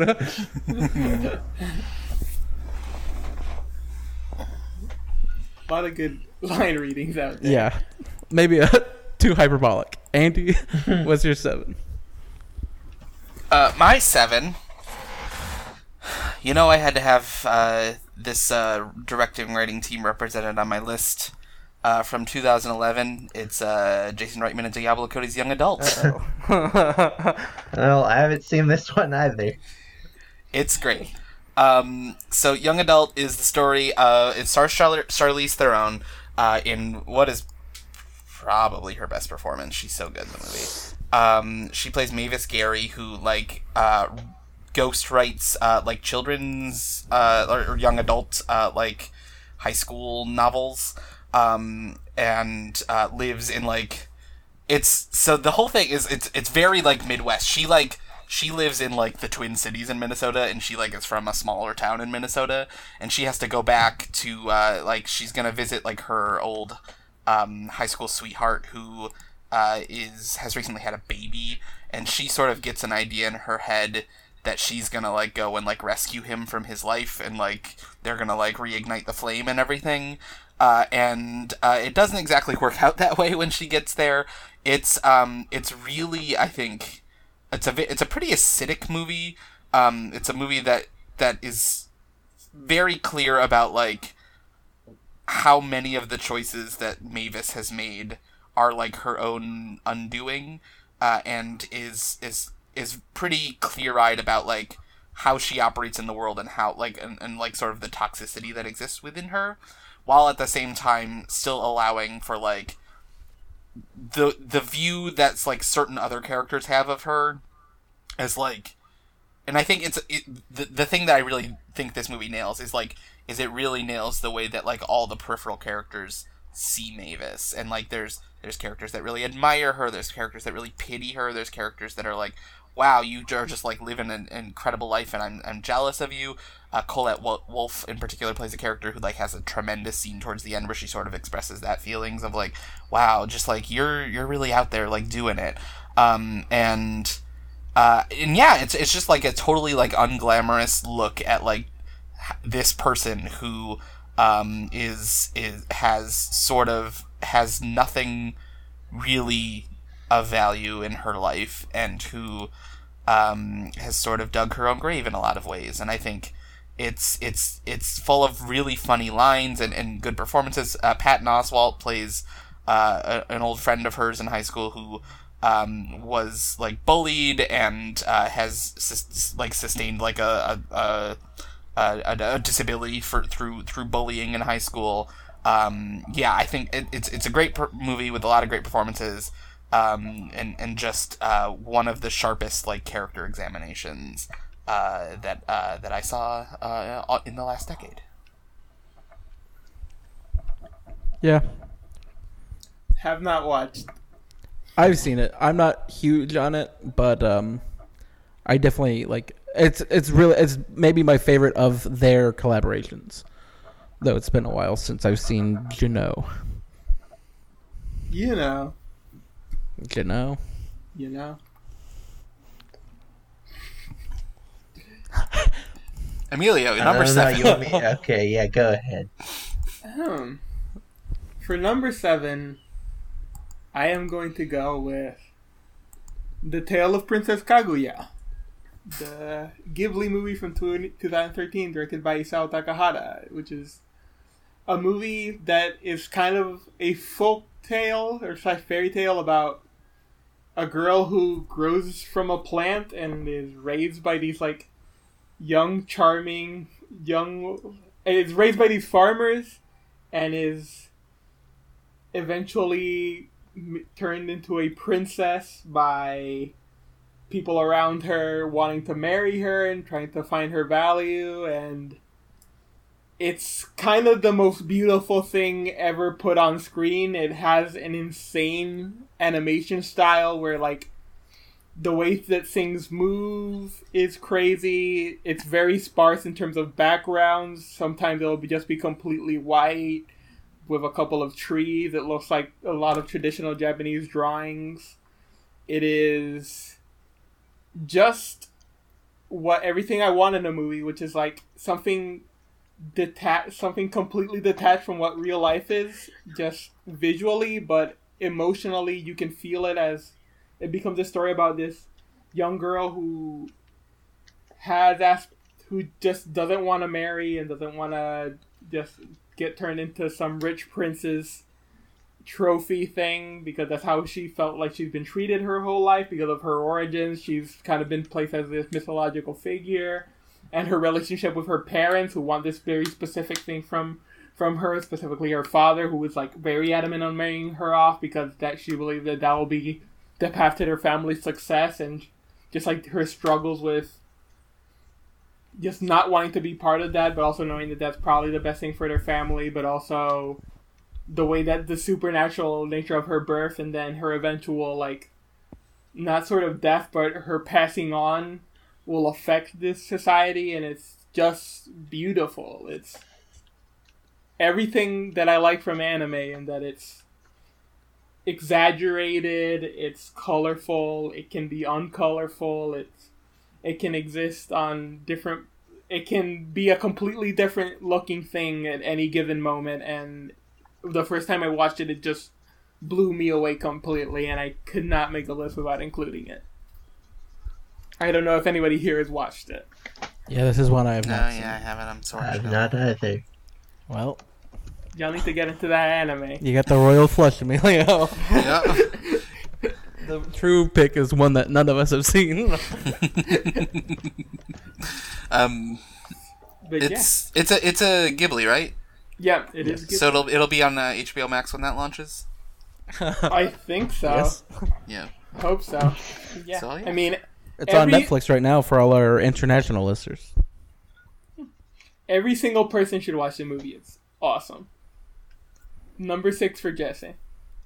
Yeah, I, as I was talking about the last movie, I uh, called an audible. So, as a result, uh, I'm cutting what was going to be my number six because we've talked about it a little before, and putting in the movie for my top five that I am most prepared to talk about, which is Leos Carax's Holy Motors, which I have not seen in full in a little while, but has uh, some of the best. I, I've seen several of the individual scenes from it, which are all pretty phenomenal. And maybe it's fitting that I started off this episode by talking about my favorite shot, and I will be ending it by talking about my favorite scene from this decade, which is the sort of intermission in which. Uh, Denis Lavant, who's playing the main character, who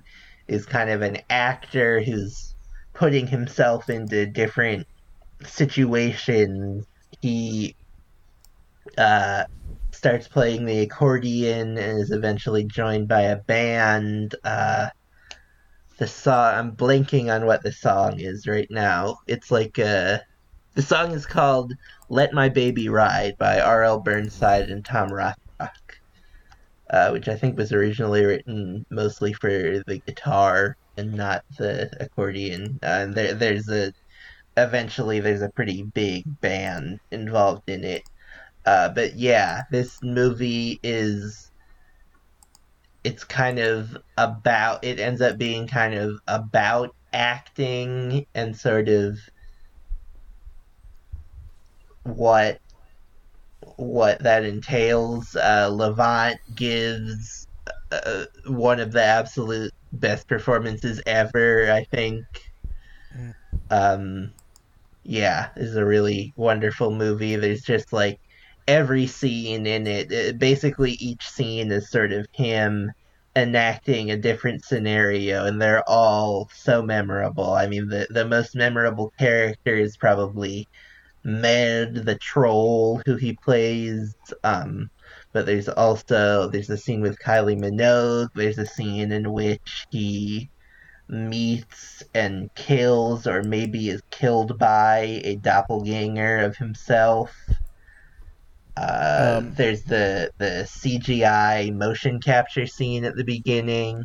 Yes, I was gonna say I watched this at the beginning of the year, or sorry, at the beginning of last year, um, and uh, my dog was with me, and he was utterly transfixed by that uh, motion capture scene. Yeah, I mean, it's uh, like Kaguya. It's a, also a movie. It's a what I like about movies, which is that it's not scared to exist outside of what normal reality is, and like yes. Lavant dies in some of the scenes, and then he appears again, and then there's just like, right. crazy consequences, and every scene is very different, and it's yeah. I mean, the movie the movie starts with uh, Leos Carax waking up in a hotel room, which is adjacent to. Uh, a movie theater, and that kind of leads into the bulk of the movie. It is, yeah, it's really phenomenal. Carax is like his. We we talked about Carax because he's got his movie Annette coming, hopefully still later this year. Um, yeah, he is pretty stunning. Yeah that Lavant performance uh, is definitely like, yeah, uh, yeah. With thinking of like best performance of the decade at at least, he would definitely be on that list. He's uh, really really great. Like maybe giving like the most performance, but still an incredible yeah, performance. I mean, he's certainly like he's giving the most performance, not in like an overacting way. Just no, yeah, he is given probably the most material to act. Yeah, he's a great uh, like physical actor. I think he's like mm-hmm trained as like a clown. Um, he's yeah, very very interesting to watch. Yeah. Colin, do you got a my six? Your six. Um. Yes. So. Uh, I'm going to go with um, Harmony Korine's Spring Breakers. um a lot of these movies I've been talking about, I've been talking about my theater experience with them.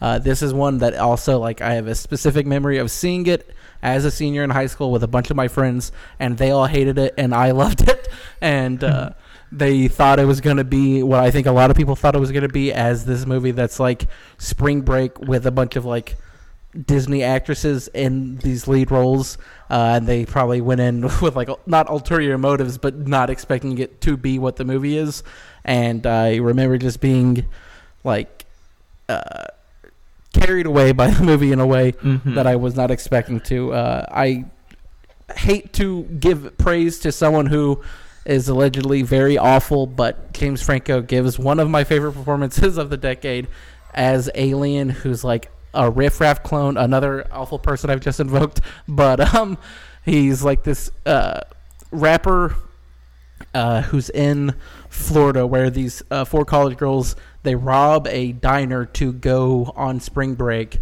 and they go to like um, St. Petersburg, I think, and they end up getting arrested at one point for partying in this hotel.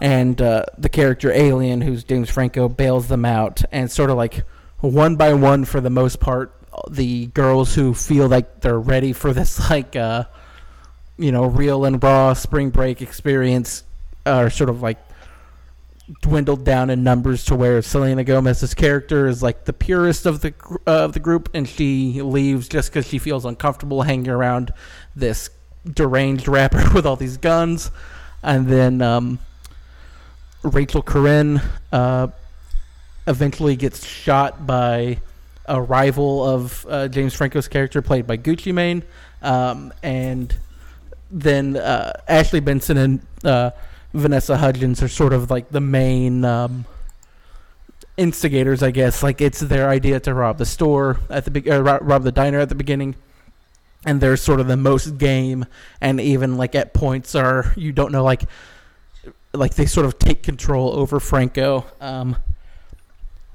uh, shot by Benoit Debie, who also shot the Beach Bum for Harmony Korine. Uh, and its score is all Gucci Mane and Skrillex, like very indicative of like this certain um, group of people, like these spring break idiots that it's like making, not making fun of, but like shining like a very negative light on of like these abhorrent people.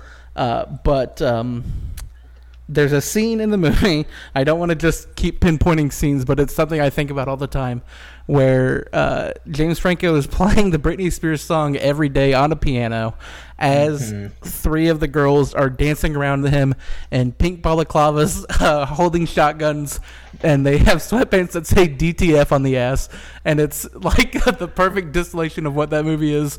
Uh, as he's like singing this like somber cover of every day and they're all like harmonizing with him and uh, it's one of my favorite things of the decade i would be lying to myself if i left it off my list hmm I quite like this movie as well. Uh, yeah, I wrote a, a paper about it in my uh, brief, one of my forays into college. Uh, talked a lot about phallic imagery. I brought yeah up um, make uh, Nathaniel Hawthorne and made myself feel real smart. there's a point where james franco is showing off all his shit and uh, as he calls it and he shows off these guns and uh, and they eventually make him deep throat the silencer on this pistol it's a crazy scene um, but yeah he's uh, uh, uh, for a terrible person he's very funny in this movie Yep. I'm sorry for bringing him up. And that makes everything he did okay. Yeah, that's what I'm saying. Exactly right. No, no How one is condoning everything. How I- much money would we have to pay you to watch this movie, Andy? oh, oh I can only imagine how much you would hate this movie. Oh boy. It's I mean- everything that it, it is much more what you think Beach Bum The Beach is. Bum is. Yeah. like the worst parts of the Beach Bum are like. Well, the I mean, except the thing parts. is, it sounds like this has like a clear idea on how bad the characters are, whereas the Beach Bum is too in love with its characters, who are all terrible people. Uh, No, I think if you- Beach Bum back up. If you think that the Beach Bum is in love with its characters, you're gonna think that this is as well. Well, I mean, yeah, I mean, so I'll I'll put it this way: if if if our listeners want to take up a collection to pay me to watch Spring Breakers, I will certainly consider serious offers. With, with, all, with all the goings on around the world, that is certainly the most important cause to donate to. Yes. Mm. the An- Yes. Andy's bank account. Andy, go fund me to watch a 90 minute movie. Listen, if if the if our audience demands it, who am I to turn them away? I actually What's did your have six? A, an idea. I had an idea at one point that would require watching Spring Breakers, probably. Oh, I thought you could say that would require people to pay us. Uh, I'm listening. oh, yeah, what's your six, Andy? Uh, my six. Uh, I mean, it's not an exciting six, but it's a six that I'm very happy with. Uh, it from 2018. It's uh, Alfonso Cuarón's Roma, um, which uh, was sort of the Netflix's big Oscar play that year. Um, I was lucky enough to be able to see it in Toronto uh, in 2018 uh, in the full uh, theatrical experience with all the the, the very uh, storied sound mixing that everyone was all abuzz about in that movie, which was indeed uh, incredibly immersive and incredibly effective. Um, it's you know it's I think it's a, it's a beautiful movie, and it's a movie that like I think makes that uh, that that uh, as an audience member you have to work th- uh, th- for it. I think in a very interesting and, and good way. Um, I it's it's the story of uh, Cleo, played by Yalitza Aparicio, um, who is uh, sort of the, the nanny and, and, and maid for this family, uh, who the family is inspired by Cuarón's actual family growing up. Um, and she eventually becomes pregnant and uh, goes through um, this. you know, the story follows her through that, um, and and also just her relationship with this family and sort of how she is and isn't part of the family is like very pointed throughout the whole movie.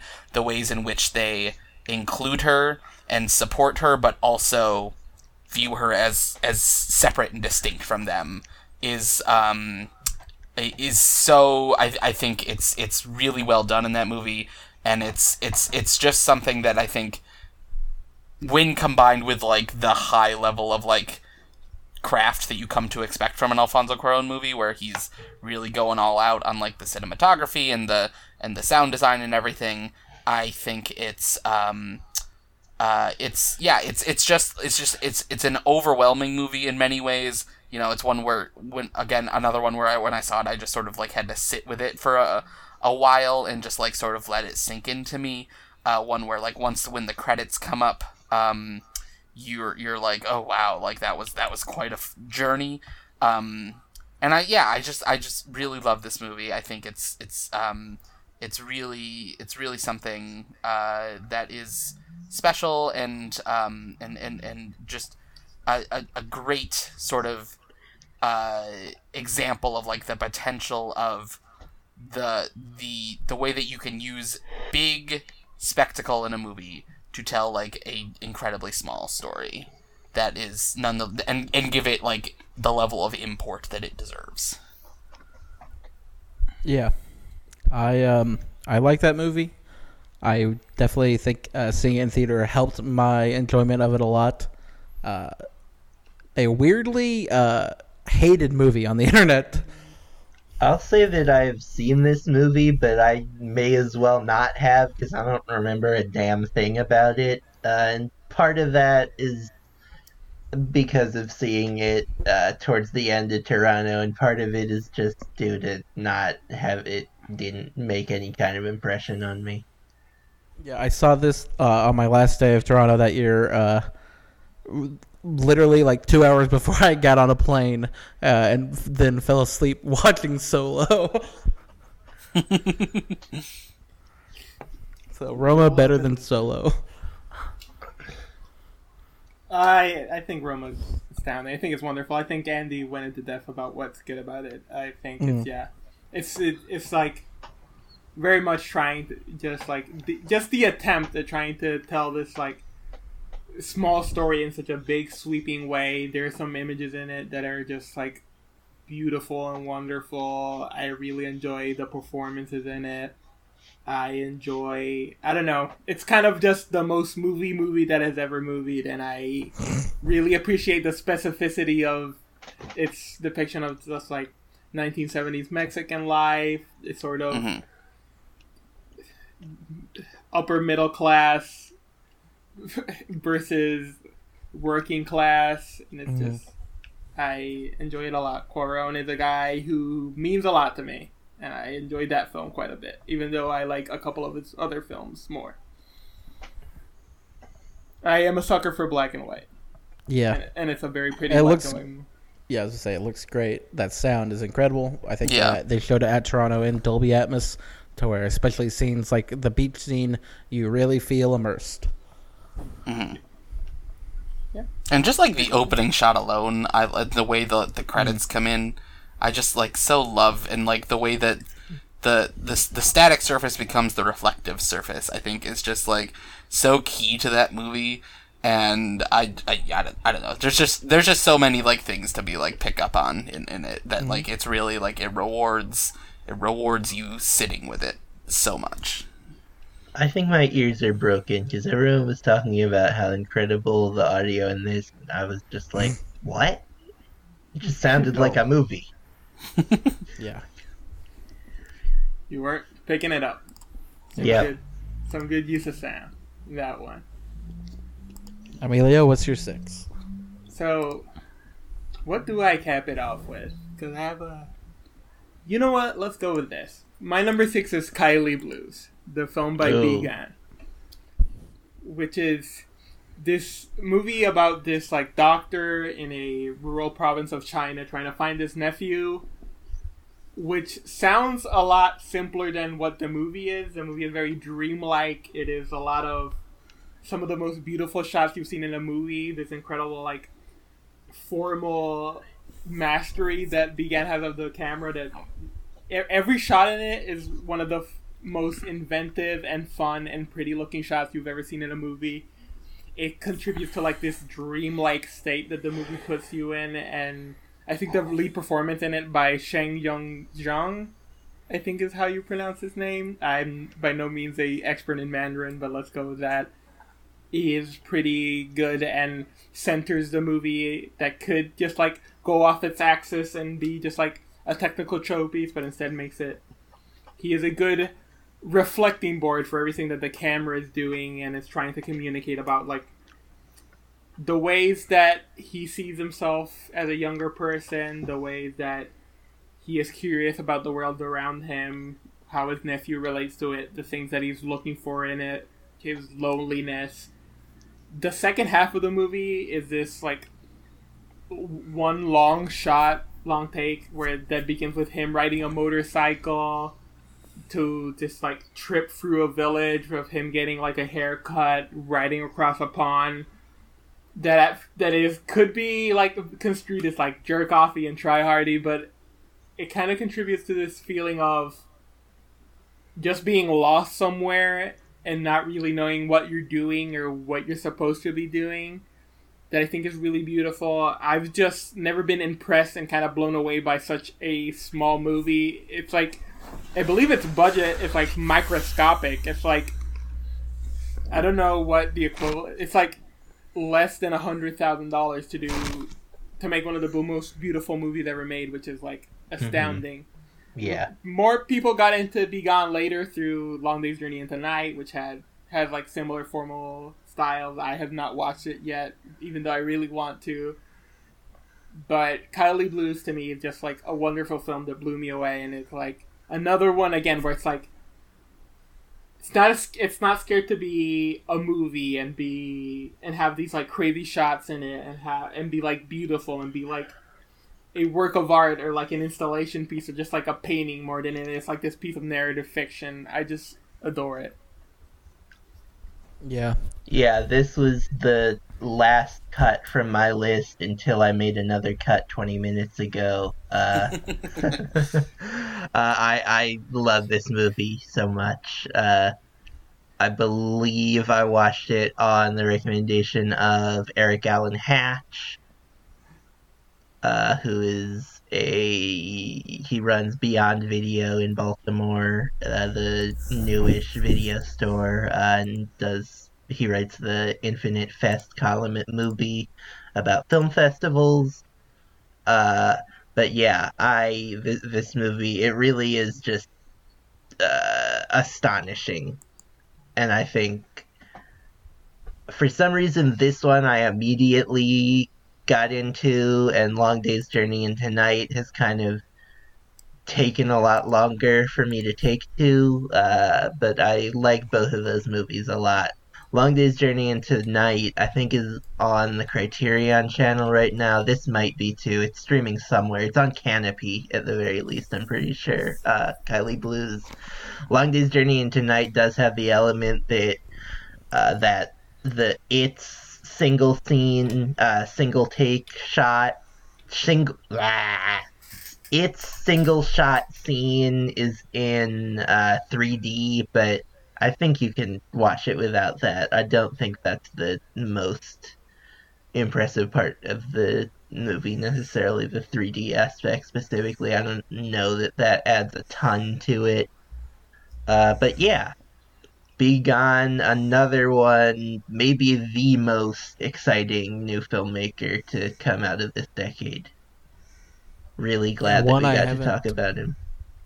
This is one I haven't seen, but I feel like uh, as almost as long as I've known you guys, you've been recommending it to me as like I think specifically as like uh, uh, the visuals you guys have talked about a lot of like what uh, based on things I think I've said that you're like you got to see it, and I just haven't. But yeah, this will be the and kick I, I need. Yeah, I will say I now maybe I I somewhat regret not including Long Day's Journey into Night on my list of movies that I made you guys watch for last year. I think I Mm-hmm. didn't because I know that Andy doesn't like it very much, and I don't want to have that argument. but yeah, we can move on. Uh, Always walking around on eggshells around Andy. You know me. Yeah, I mean this that's the end of it for this week. Right? yeah, uh-huh. Yeah, that's our that's those are our, our, our bottom halves. And if you Mm-hmm. think those were great, wait till you see our top Whoa. halves. Who Whoa, baby? Nelly. We got a corker coming up. Colin is corking uh, in, in, in, as a promise to you. I don't like that uh, usage of the word. He's Yeah? Colin's Why not? putting the cork in the bottle, and next Yeah. week it is popping off. The, that carbonation is just gonna build up and build until the cork flies off. Let's uh, let's- let's end this. oh, I should say I talked about Social Network. I did not talk about Armie Hammer. He's great in it. Uh, He might come up later in a different movie.